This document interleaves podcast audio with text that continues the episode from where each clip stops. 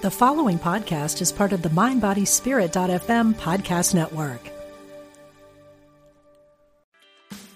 Meditation doesn't have to be a solo practice. Meditation is more fun with friends. Looking for a way to drop in and hang out at the same time? Join us online at Omega Institute for a meditation party with self proclaimed meditation nerds Dan Harris, host of the 10% Happier podcast, Sebene Selassie, and Jeff Warren. This three day retreat will stream live from Omega's Hudson Valley campus May 17th to 19th. Don't miss the party. Reserve your spot at eomega.org slash party today.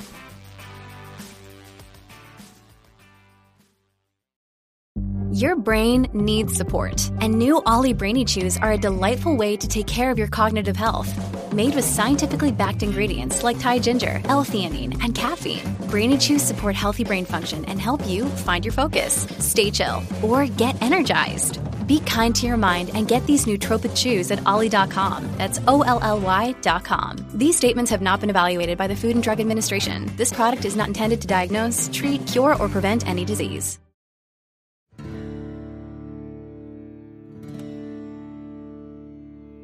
Welcome to Spirit Matters, where we explore matters of the spirit with leading experts from across the spiritual spectrum, all designed to enrich and enlarge your wisdom, deepen your joy and peace, and awaken your inner connection to the divine. Here's your host, Philip Goldberg. Greetings, everyone, and welcome to Spirit Matters the new podcast on uh, mindbodyspirit.fm. I say new because uh, some of you may be familiar with the previous version of Spirit Matters that I co hosted for a number of years. Um, and if you're looking for that, we stopped uh, early this year, and uh, you can go to spiritmatterstalk.com and uh, listen to any of our 300 or so interviews in the archive. This new website, uh, new podcast, we've been at it now since the beginning of 2023.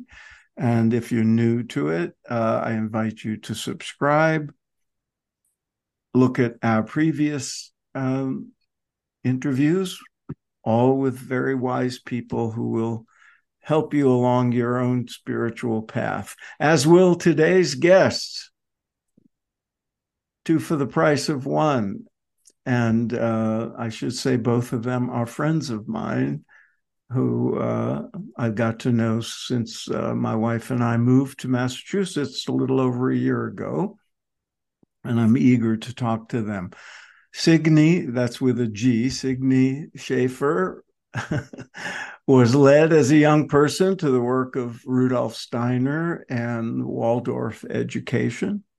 She directed foundation studies at Sunbridge College in New York, and prior to that was on the faculty of Emerson College in England.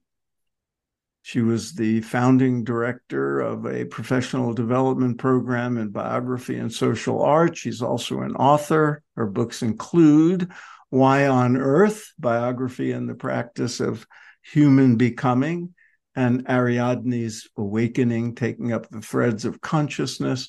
And her latest book, which prompted the invitation to have her and her uh, husband Christopher with us, is called She Was Always There Sophia as a Story for Our Time. That'll be a main focus of our conversation.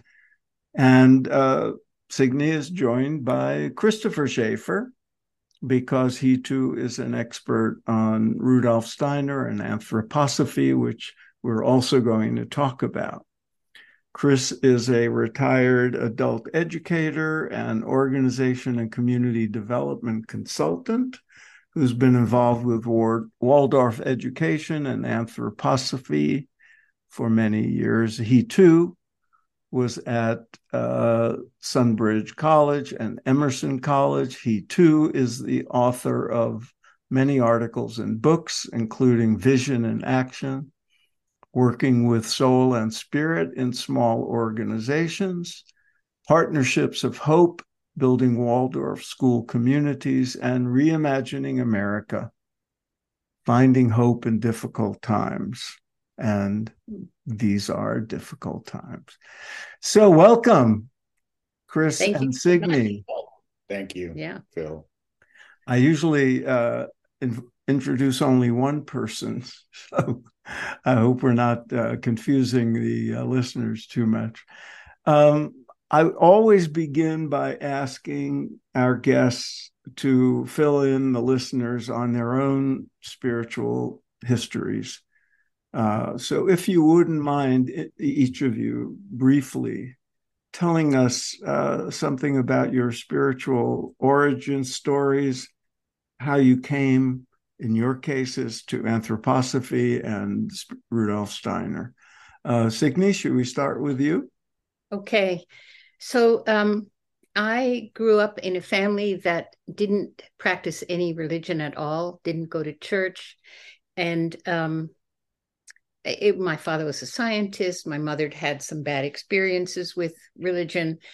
And and that was fine, except that I had a variety of experiences as a child that I had um, no particular language for understanding, but I never doubted. So, for example, I remember as an, a young child just knowing that I that we must live more than once because it just didn't make any sense to me that you would just live once. And it was I didn't know the word reincarnation or anything like that.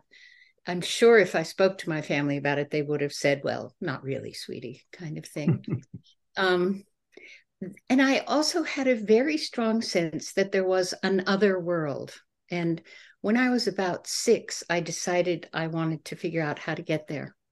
And so I sat on my bed and I decided if I closed my eyes and pinched myself really hard, that I would wake up in this other place that I knew existed, but I didn't know anything about it.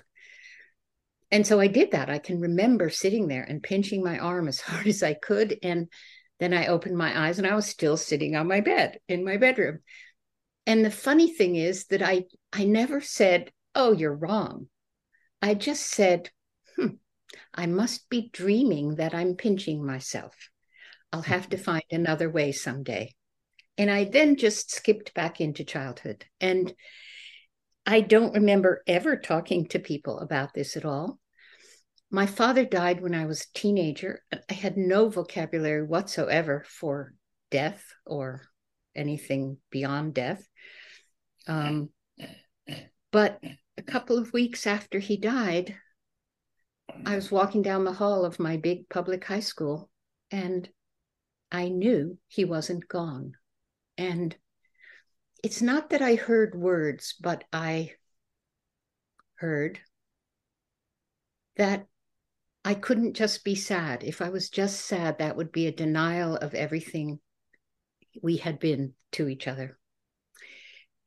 So, in some way, I think that moment was the beginning of an opening up. But what's odd when I look back is that I never, I didn't go asking people, I didn't go reading about things, I didn't delve into Eastern literature or anything. I and I was a pretty curious student. So it, I just didn't. I just kept all this inside and I really didn't have words for it or any doubt about it. And then when I was 20, I met Chris and we were um, on one of our early dates and he started talking about this kind of different school that he had gone to and it was they had a really holistic view of childhood and it was rich in the arts and lots of experiential learning. And I was like, where are these schools? This sounds wonderful.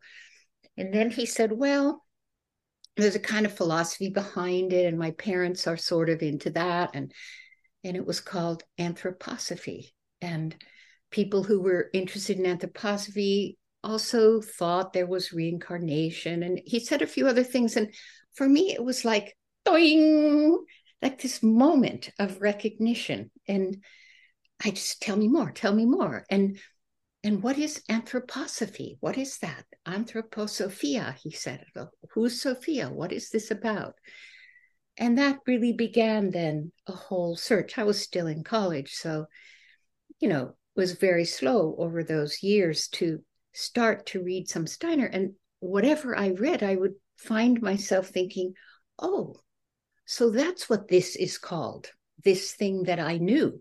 Oh, there's a name for that. Oh, okay. And that just carried on. And I, eh, well, I, ever since then, I've been busy with Rudolf Steiner's work. There's much more one could say, but that's probably a place to stop. We'll get to it. Yeah, First, what about you?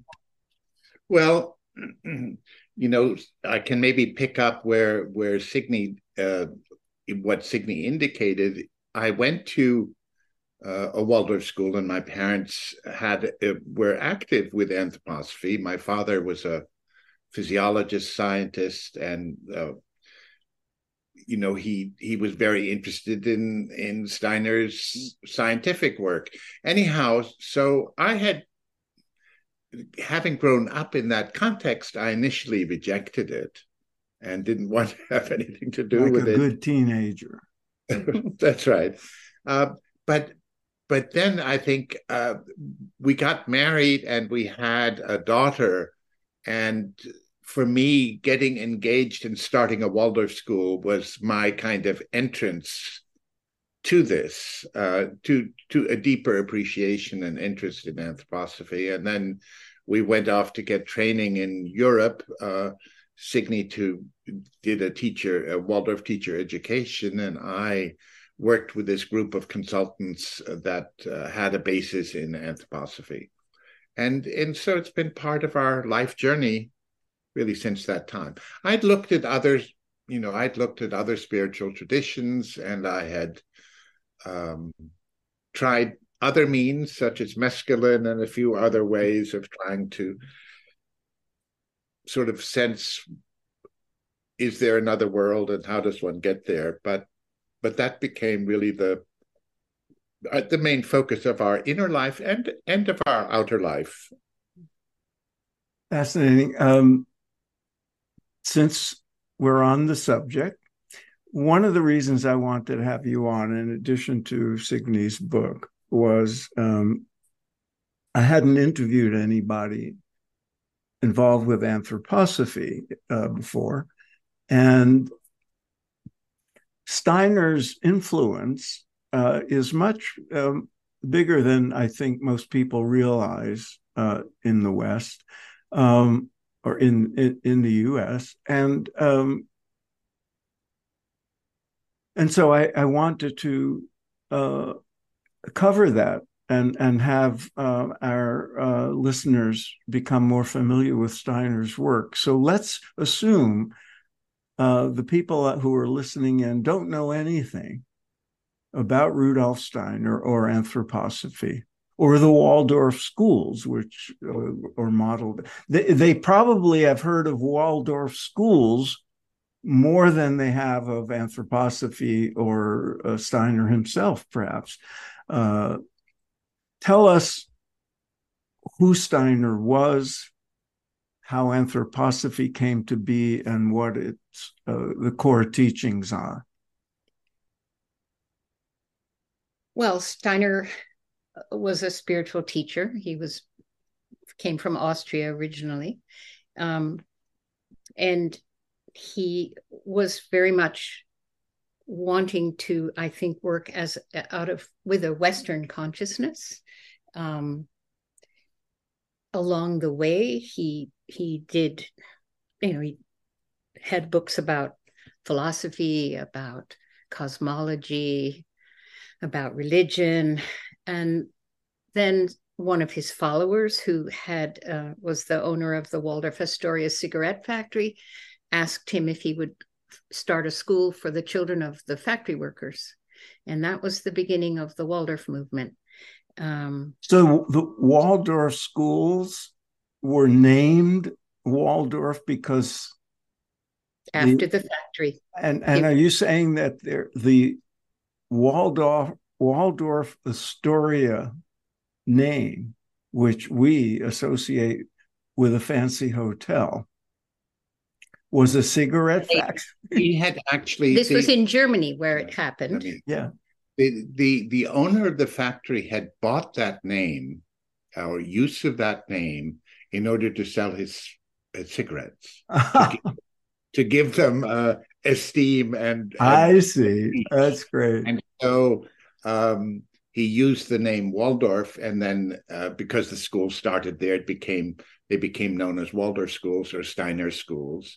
Yeah, they're And- also known as Steiner yeah. schools. And there may be, you know, a thousand of them around the world in most countries, and many, many more kindergartens uh, than that. And they go all the way from, you know, nursery, kindergarten through 12th grade.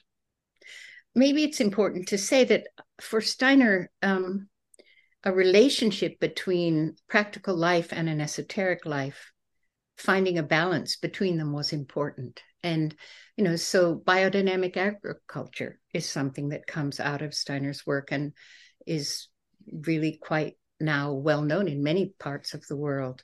Or the the Camphill movement with children and adults with disabilities of different kinds.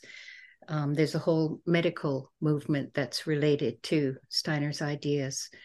So, in a way, he responded to questions. So, if someone asked him, What would you do for the children of my factory workers? Phew, out came Waldorf education. Hmm. Boggles the mind to think if, if what if no one had asked, you know? Um, Now, is my go ahead, Chris.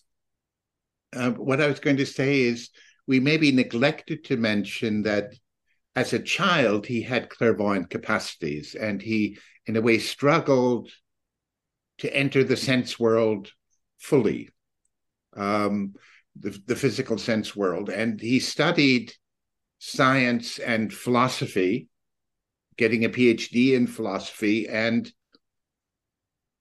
saw himself as trying to develop a spiritual science that is not an extension of the rigor of the scientific mind into the realm of the spirit. Hmm. Something that Willis Harman, the president of the Institute of Noetic Sciences, called for many, many years ago now in his uh, book, Global Mind Change.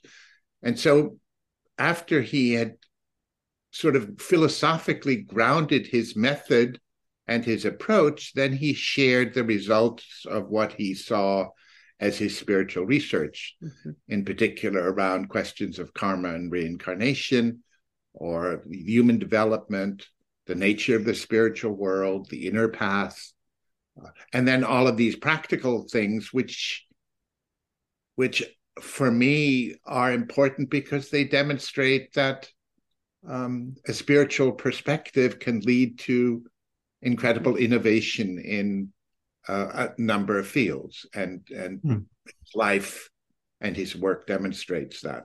We should place this uh, uh, in historic uh, time perspective. We're talking about the late 19th and early 20th centuries.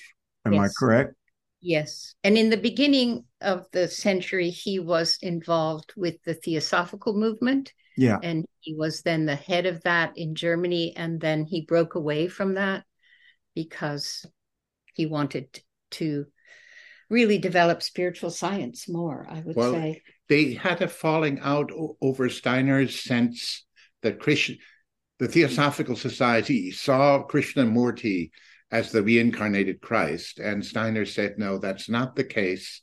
And over that question and the whole development of Star of the East and the growing Eastern orientation of the Theosophical Society, he broke off and started what he called the Anthroposophical Society. What year would that have been?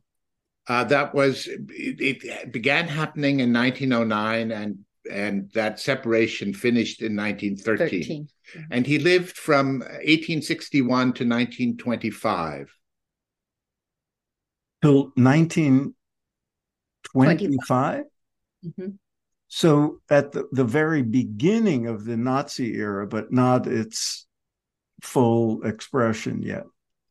he he was attacked by the nazis That's Uh, why I asked. I had read. still you know in he was giving large large lectures to sometimes to thousands of people in germany promoting his imagination of how a new sort of democratic society could be created and the nazis and hitler in particular saw him as a as an enemy to be attacked and steiner himself was greatly concerned about the rise of fascism and nazism and when the Nazis came to power, they closed uh, they closed off all the uh, schools. closed up the Waldorf schools and forbid meetings of the Anthroposophical Society.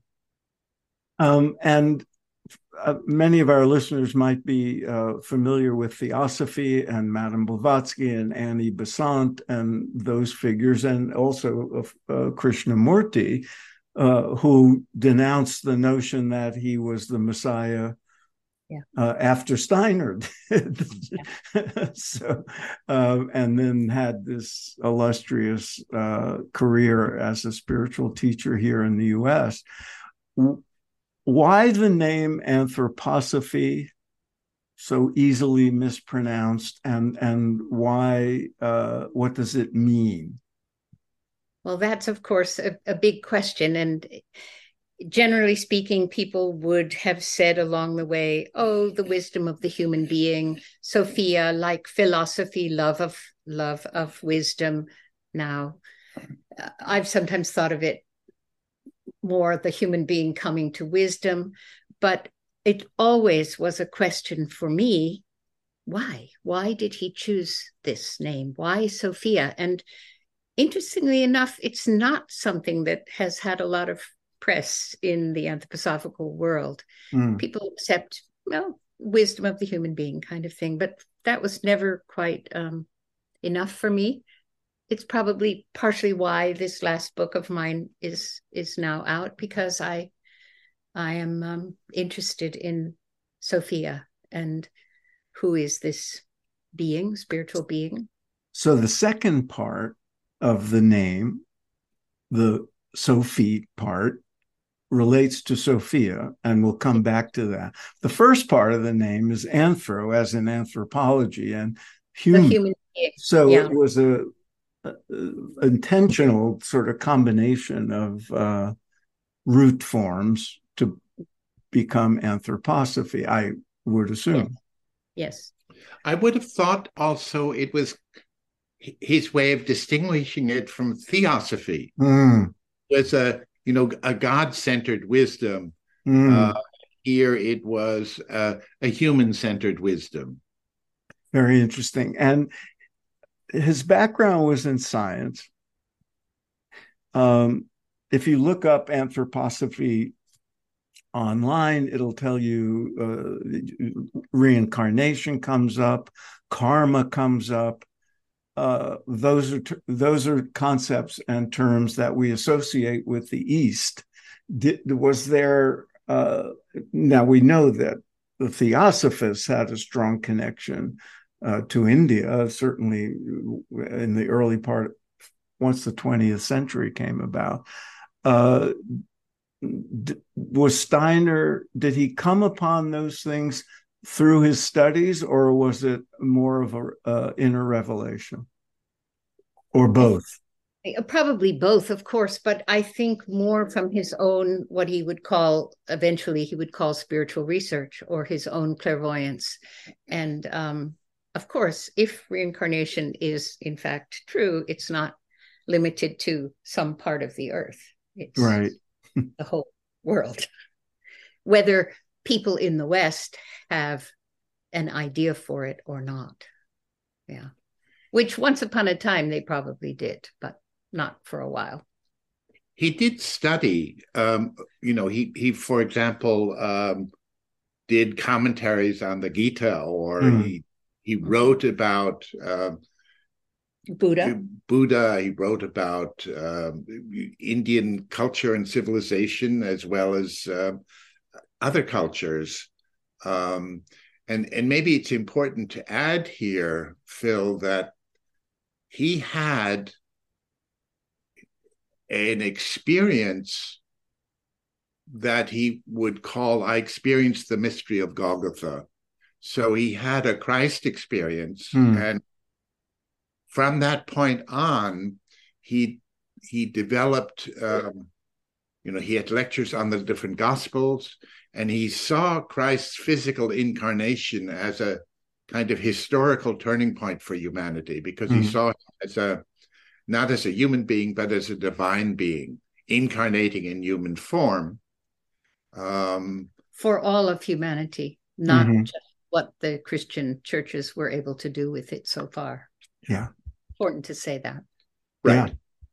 So he wasn't um yeah, he he didn't connect himself to the Christian churches as such. Right. But he nevertheless saw Christ as a kind of the spirit of of the earth and of humanity and felt that the impulse of love given to the earth and to human beings through his incarnation was incredibly important for future evolution of humanity, saying often that he felt that humanity was at the very beginning of understanding the mission of Christ and the true nature of Christianity, even at his time.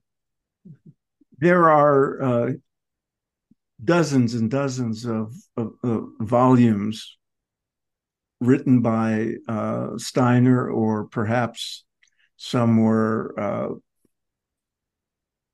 talks he gave that became books. But there's a vast literature of, of Steiner's and books about Steiner and books written by people like you who are uh, students of Steiner's. Are there also, uh, since he was a he he spoke in terms of spiritual science, which has the connotation of being very practical and applied. Um, are there practices associated with anthroposophy? Are people are there uh, practices that uh, students of Steiner engage in, either individually or uh, collectively? Yes, many, many. Um, some of his early books. This is the sort of basic books. One is How to Know Higher Worlds, and that is really a book of of exercises. I think one could say more or less, and mm. description of the results of exercises and so on. You know, beginning with reverence, some very practical, beginning with inner quiet, and then moving on in in a variety of different ways. Um, Theosophy was another one of his early books, and again, it has a whole section on on the path of of development, spiritual development, or uh, what's now translated as esoteric science. Another mm. one of his basic books. Again, central chapter in there is on the path of development for the student with many, many different kinds of exercises. Um, and that and, throughout throughout his life and um, at the at, toward the end he you know there was this building of the goetheanum in switzerland a build a center for anthroposophy and it was burned in an act of arson it was an hmm. incredible mm. building handmade by artists really and then he he created a refounding of the anthroposophical society and the the central foundation stone of that was a meditation ah. that he said he was laying into the hearts of of human beings and then he also carried on with a whole nother kind of further developmental path a, a, school for spiritual science for the people who wanted to go that path yeah do you want to add anything there well may, maybe just to mention uh, because Signe mentioned the name Goetheanum. He he became the editor as a very young man. Before he uh, wrote his basic books, he became the editor of Goethe's scientific writings. Hmm. So he moved to Weimar, and then he he was given this um, um, this task, and and he connected his own own method of uh, science and inner uh, spiritual science to Goethe's way of understanding botany and color and the cosmos. So he had this deep affinity to Goethe and Schiller and to German culture as a whole. Uh, and and um, yeah, gave many talks and lectures and a number of books about Goethe and and uh, Goetheanism, uh, mm. which of course says nothing to American audiences no. because uh, they don't know who, who Goethe is. Um, nevertheless has a ring and a kind of foundation uh, in German culture. And he did everything that he could to connect himself to to different uh, German or German speaking uh, philosophical and scientific traditions. Well, uh, the German idealists are familiar to to many well Americans who might have come across Schopenhauer and Schiller and people like that in, in college. And it sounds like Steiner was influenced by that thread of uh, thinking. Yes, and and he he wrote a book. He gave a series of lectures many times on philosophy, and that was put into a book called "The Riddles of Philosophy," where he gives a very interesting account of the evolution of philosophy from Greek times to the present. It's quite an extensive book. One so, more question on Hegel oh. and Kant in particular in the German philosophical tradition. And then one, he, one of his very early books also was translated as The Philosophy of Freedom. It's uh, also translated as The Philosophy of Spiritual Activity. Philosophy of Spiritual Activity, or there's another one. Anyway, it doesn't matter right now. But in a way, he describes that book as one human being's difficult ascent to freedom. Mm-hmm. And in a way, says philosophy as a, an academic subject has ever less interest for him, but how the individual human being takes up the, the challenge of freedom in our times. That was what was moving him. Interesting. Um, philosophy is definitely where he he really gives the many different um, schools of philosophy their due.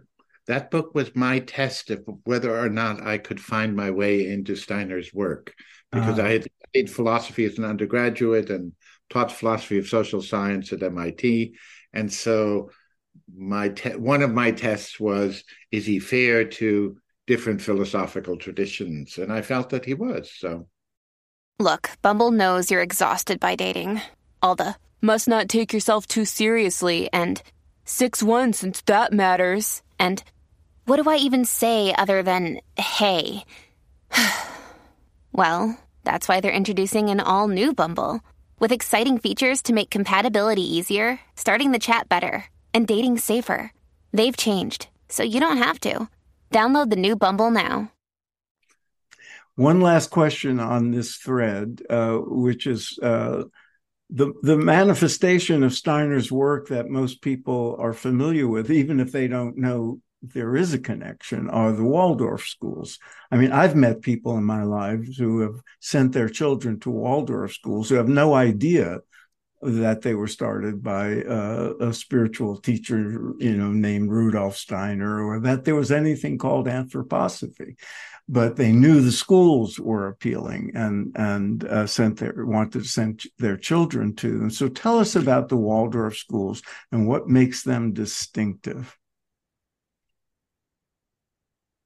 Wow. Well, I mean, the the catchphrases are a holistic education, but it's they're also really working with the each child and and there is a developmental picture of child development that underlies it, although each child will be going through that in their own way.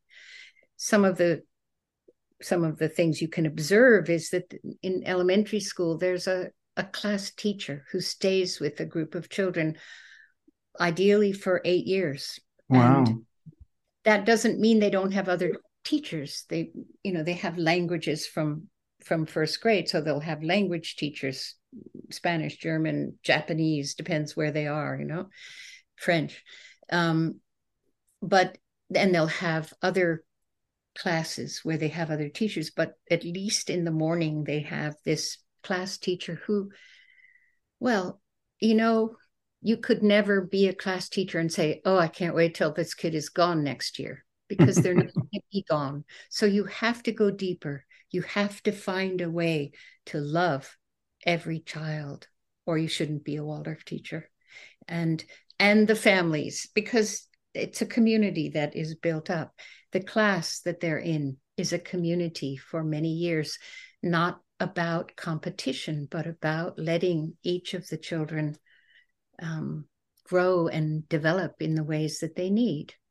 So, for example, the there aren't grades in the first six years of school. There are individual reports on the child and huh. how he or she is doing in different subjects. But that the, goes right the way through. But the assessment is really based on the teacher's sense of what the capacities of this child are. And I would say also something else pretty foundational is that the the curriculum and the way in which things are taught reflect Steiner's view that in some sense the child's development recapitulates the development of humanity. Mm. For example, in sixth grade, they teach uh, Greek and Roman history. So, so and and in um, ninth grade, they teach revolutions uh, in so there, there there's a whole way of looking at um, history as the evolution of the human being and connecting it to personalities. So there's a strong focus on biography in the teaching of history, and there's sort of this notion of opening the book of history and opening the book of nature, um, and then introducing people also to cultural and cultural creations in books and literature and art. And they also are, it's very experiential. So the, the children make their own books. They're called mm. main lesson books, and things are taught in main lesson blocks of three or four weeks. So Roman history or, you know, botany or a new a new aspect of mathematics or something. Um, and then they'll leave that subject and they'll take up another one.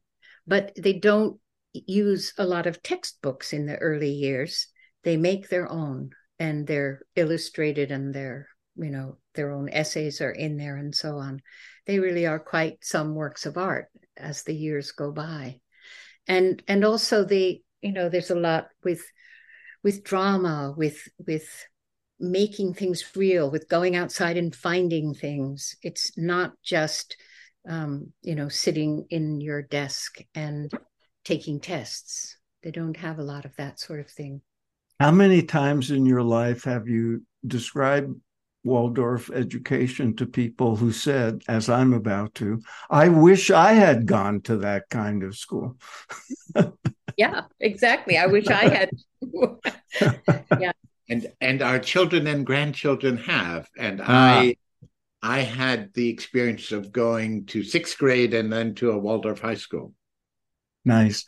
Um, one last question about it. Are the the spiritual or metaphysical uh, precepts that might define anthroposophy are they part of the waldorf education or does the educational philosophy and practice just sort of follow from there without being explicit. It, that, I'm glad you asked that, Phil. No, they're not teaching about reincarnation or it's not like a parochial school no, where, not yeah. at all and people come from every kind of background to waldorf schools and um and i think they should and and that the teachers have a deeper sense of what education might be is also very important.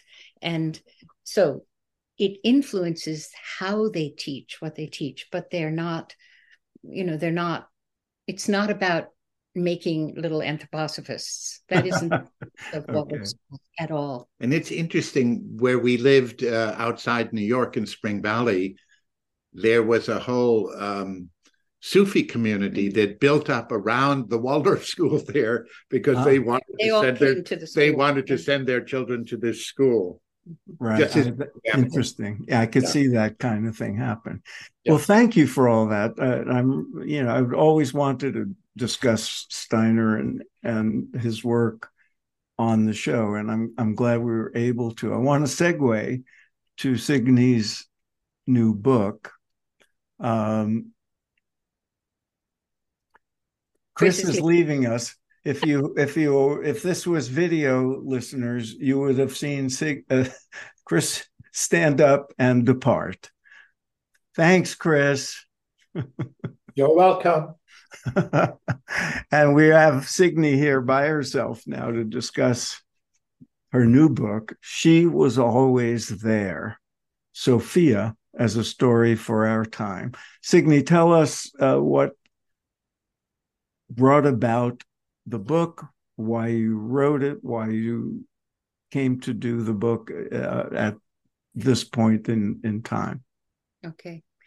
Um, well, you know, I, I talked about my my journey toward anthroposophy, and but of course, I was a young woman. It was the late '60s, and I was also very interested in the just beginning to develop women's movement at the same time, and I felt then going into the 70s, I felt there has to be a connection because yes, better rights and better jobs and all of that is deeply important but this is about something bigger than that. This is mm. about our whole human evolving consciousness. There's a part of our human nature that's trying to come alive in a new way. I hope anyway that was my feeling. And um, so i was very interested in what anthroposophy might have to say to this question of evolving consciousness. And and of course the more i went into it the more i found that it did have something to say. But so these were the years when we were living in england and in the we moved there in 1973 we went for one year and we ended up staying for eight years. And both were involved then also in teaching. And but in the early years of that time uh, with other women i i we just began to say you know there's got to be more to this. We have to work on this. What can we do? And a friend and i put up a notice at the college and in the village and 17 women showed up. And that was the beginning of many years of working with women's groups um, doing a tremendous amount of research into anthroposophy into mythology into archaeology all that was coming and ferment in those years. And um, it was then in the late 70s that the uh, what became Ariadne's Awakening became a, a, book. It that came out of lectures that some of us gave at a, the first conference that we had. Actually, it was in California, um, um, looking at questions of balance, masculine and feminine, and questions of balance, and so on. Um, so that subject has always been with me. I taught it over the years. Um, and I was always interested in human development at every different kind of, um, from every diff- many different angles. Um, and gradually I began to be more persistent with my question of who who is this Sophia? Who is this? What, why? And um, I I read a, a, a book by an, an early anthroposophist that was on this foundation stone meditation that I mentioned at the beginning, and he in there he talked about a myth that Rudolf Steiner had told that was called a new Isis myth. It should be called a new Isis Sophia myth. And no one, I asked everyone, no one had heard of it, though it was in a book that many people had read. And it's a very strange story uh, about not the old Isis, but the Isis of a new age, who is an invisible statue behind a visible statue, but she is asleep and she is veiled. And she has a an inscription over her head that says, I am the human being. I am the past, the present, and the future every mortal should lift my veil. The old, lift my veil, you said? My veil should lift my veil. There was a statue of the old Isis in Egypt.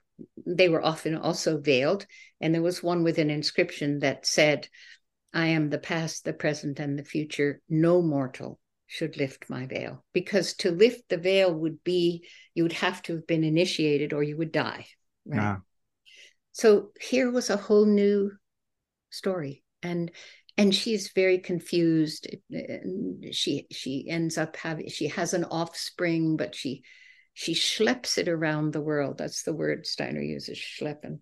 She schleps it around till it falls into pieces, and I, I, I don't need to tell the whole story now, but it became part of my thinking. And eventually I would start sometimes to tell it, and most people would go to sleep. And I totally understood that. And then there would be someone who would come up afterward crying and saying, mm. I've waited all my life for this story. And so that would just give me courage to say, okay, I don't I understand if they're asleep, they'll hear it at some other level. That's fine. But somebody needs this story when I would somehow get the impulse that I needed to tell it. And then I gradually began to find where Steiner actually did talk about Sophia, and he he talked about her as the wisdom of the world, and he talked about how our, in a way, our materialistic consciousness killed her in the 19th century, but we need to wake up to a new possibility, to a new story. And he, he actually talks about how this Christ being is part of the earth now for, for everyone, whether we know it or not. But the problem is we don't know it. And that it's not the Christ we lack, he says, but the Sophia of the Christ, the knowledge of the Christ. So that also became a, a kind of phrase that stayed with me, trying to understand it over the years, trying to work with it.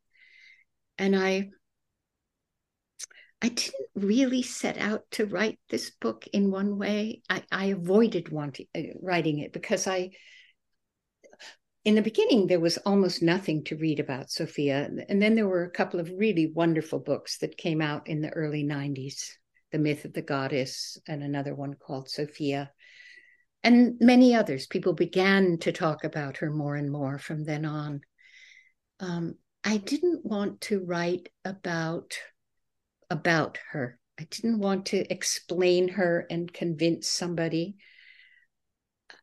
But I found I had to do something. It was it wouldn't go away in me. Um, I just really hoped that I could somehow invite her onto the page a little bit. Um, so it's a it's a strange sort of book in a way. Um, it's not it's not a fat book. It's a it's a thin book. It but, is very um, thin. It is, and it has more than a hundred and pa- hundred pages. pages. Yeah, and it has three sections. Which, when I was working on it, I I thought of them as my story, her story, and our story. Our being. That was one of my questions to for have you explain those three parts. Okay, so I felt like I needed to say why this matters to me and how over many years. And I, I found that I have been writing journal entries and poems and strange little things for decades. So I decided, all right, I'll just let some of them come into whatever I'm saying. And so that's my story. And at the end of that first chapter, if you will, I tell this new Isis Sophia myth as well. And then I I realized that I needed to tell her story too. And at a certain point, I just thought, well, just say once upon a time and do it that way. Mm-hmm. And and that's what I did. And um, you know, the voice changes a little because it comes into history from a very mythic past.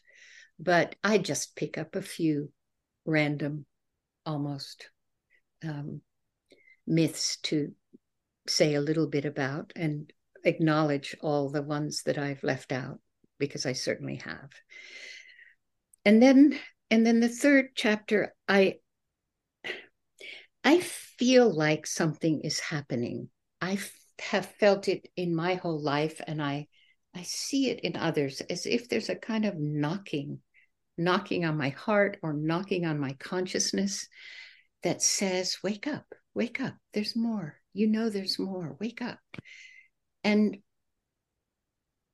I became comfortable thinking of that as Sophia, as this wisdom of the world that is somehow saying, there's more for you to know. There's more that you need, world, people, human beings. Um, but you have to attend. And I see that happening with many, many people who would never call that Sophia.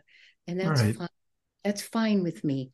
Um, but I'm comfortable calling it Sophia. And because of my story, my background with Anthroposophia also. Um, and uh, you know, it's as I say, it's all very brief in this book, but I I I point to areas where I see this happening, whether it's in all kinds of community building possibilities where people want to collaborate in new ways. They want to go beyond their individuality to a new kind of working together, or how the whole world of death care and and life after death has come in the last decades into many new ways of seeing it. Um, well, even psychology, it's working with the soul, and and Sophia is also very much related there. But um, there, I've interviewed a number of people, mostly women, who um, are speaking in similar terms in the last number of years um, about the emergence of the divine feminine, of the female face of God, depending on the language they use, of yep. goddess yep. Uh, practices. Uh, if they're Hindu oriented, they're talking about the various uh, feminine forms of the divine that show up as Durga and Lakshmi and so forth, yep. Kali. If they're uh, Western or Christian, they might be emphasizing the teachings of the Christian, female Christian mystics, Teresa mm-hmm. of Avila, Julian of Norwich, etc. Uh, what's that? Hildegard of Bingen. Hildegard of Bingen, exactly. Or if they're simply metaphysical or, you know, uh, Wiccans or whatever, they may even use the term Sophia or um, uh, something similar from Hebrew or whatever language it is. So, um, do you see those expressions that I'm referring to as part of this, what you're calling uh, a kind of emergence of Sophia in the world. Yes, yes, of course I do. I, um, you know, she is a divine feminine being from before the division into gender of any kind and that you know she she holds paradox and asks us to step into a, a new relationship to paradox that I think is extremely important. I um yeah, I I have great admiration for many of the people who have done all kinds of research into the goddesses, into earlier forms in in into the different mythologies. Um, I don't think Sophia is only about women. And some mm-hmm. of those people, I don't mean this as a criticism, but limit their yeah the influence to women. And and I even can understand why, but I personally that isn't where I go. Yeah. Um yeah. I think whatever whoever this being is is about all of humanity and that it has a relationship to the feminine side of humanity is important but isn't the only thing that's important. Right. I'm glad you mentioned that as as have uh, some of the other women i've spoken to mm-hmm. about this that uh, it's a terribly important thing. I mean uh, i know men deeply spiritual men who um, if they have a devotional uh, practice or uh, side to their spirituality, many of them uh, have d- divine feminine as the form. It, it, it has a. This is one of the paradoxes. This is all beyond our conceptions and our. Even you use the term spiritual being, and I know it's a limited term because this is beyond what we think of as beings. but um, some, you know, there's value in having a sense of form or uh, entity. And and it, for many of us, it, it's female, it's mother, mm-hmm. and uh, you don't. It, it, has nothing to do with you know our human uh, genders, does it? No, not really. in in your book, in one of the uh, journal entries, you wrote, "The more we tr- try to talk of her, define her, name her." The more evasive she becomes. We can characterize, we can enumerate qualities wisdom, compassion, truth, service, love but we cannot catch her. So there's an element of mystery in, in all this uh, and of something beyond the senses, beyond words, beyond categories. And yet you are writing a book, and for that you need words and structures and forms. So did you struggle with that? I did. I struggled with that a lot. And um, and then and then I tried to just give into it in a way because because it, it felt like something I needed to do. Did I need to do it for myself? Did I need to do it for her?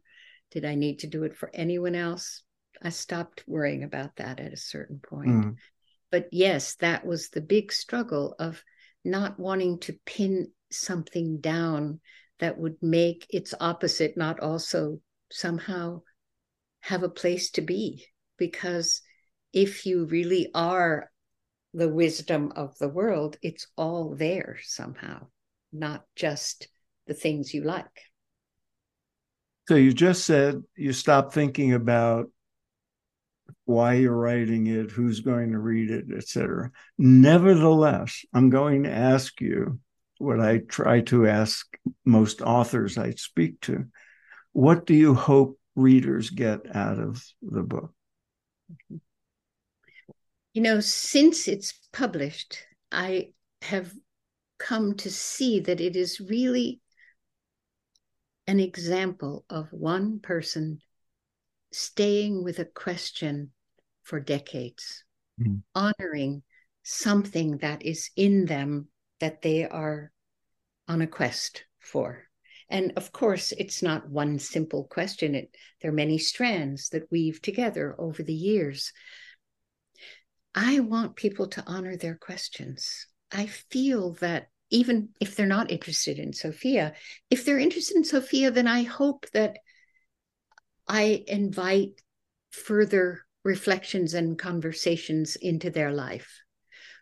But even if they aren't, that that they feel the importance of honoring these deep questions that are part of our lives. They're like a life theme for us. Now, I feel so much of our in our modern world discourages questions. Mm. have quick answers on the internet to everything. Yes. Everything. It used to be a question would come up at a party and everybody would, you know, could be about history or literature or anything. And everyone would enter in and share a little bit and get into a little spat even. But it was very alive and life giving to explore something together. And now, the minute a question comes up, somebody whips out their phone and tells you an answer, and the answer is dead, and the conversation is dead, and nobody has become enlivened through this process. I'm I'm making it a little too strong. I I, I no, know, but guilty as charged. Oh, we all are. I am all are. That's the that's the thing. And and we have so many answers now to questions we haven't even quite yet declare themselves. Isn't it? It's. I, I, was reflecting on this the other night. I was having a conversation, and it, it was a good use of this technology and there are good uses. I don't yes, mean it was like we were talking about this movie that's coming up, and you know, someone said, "Who's in it?" Well, you can find out in ten seconds the cast by turning on your phone. but then other questions come up, and there have been times I remember, you know, I'd be driving with Lori and we'd be trying to think of some answer to something. Um, and it could be something trivial like the lyrics to a song. Mm-hmm. And you just pick up your phone and there it is. But I often wonder, you know, even with a question like that, wouldn't there have been some value in the pre iPhone days yep. of just like trying to remember and, you know, feeling your way through it? And, and one of you remembers half the line and then the other one gets the other and you're right. so happy you know or maybe it leads to something even more fun or more interesting because you're exploring it's uh, that other famous another famous german thinker rilke said live the questions live the questions so, it's a wonderful quote good yeah. so yeah. Re- listeners get Signe's book and live the question with her she was always there sophia as a story of our time for our time thank you Signe thank you phil very much and thank you uh, to Chris in absentia. Please thank him for being with us. And listeners, uh, thank you for listening in. Uh, you can find out more about Signe's book online. She was always there. And of course, you can look up Rudolf Steiner, anthroposophy, Waldorf schools, and all the rest. Thank you for listening. Please subscribe to the podcast. Tell your friends about it. Email me with your suggestions. Let me know uh, of people you think I should interview on the show. Uh, go to my website, philipgoldberg.com. Subscribe to my mailing list. I promise not to annoy you with a junk, but to send out useful information. And We'll see you next time. Thanks again, Signe.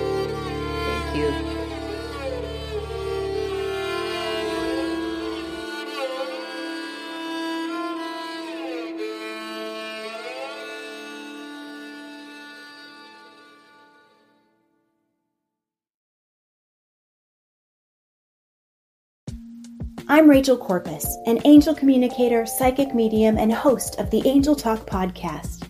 This show is meant to help you remember who you are a limitless being with shoes and socks on. And along the way, we'll connect to people on the other side and experts in the field like authors, healers, animal communicators, and more. Listen to all my shows at Mind Body Spirit FM or wherever you get your podcasts.